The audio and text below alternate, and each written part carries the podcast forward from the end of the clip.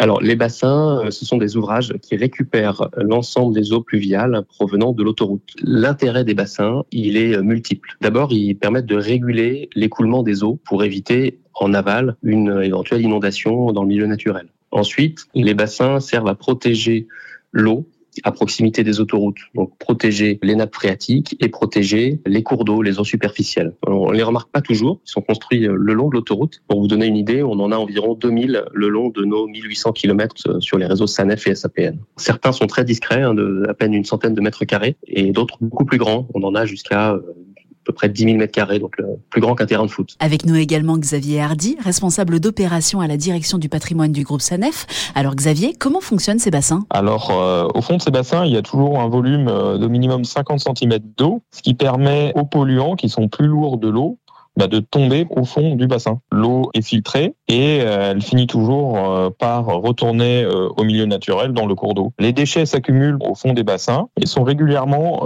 curés et on effectue des analyses pour mesurer les taux de métaux lourds dans ces déchets et ils sont évacués vers une filière de traitement spécialisée. Et bien sûr, Julien Castre-Saint-Martin, c'est aussi aux conducteurs à veiller à ne pas polluer l'environnement durant leur trajet. Exactement, Laurie. On peut remercier les conducteurs qui nous aident à limiter la pollution en, ne jetant pas leurs déchets n'importe où sur l'autoroute et en utilisant euh, les conteneurs à déchets qui sont à leur disposition sur nos aires. Et en plus, jeter les déchets dans les poubelles sur les aires, ça permet aussi de préserver la sécurité des ouvriers autoroutiers, des patrouilleurs.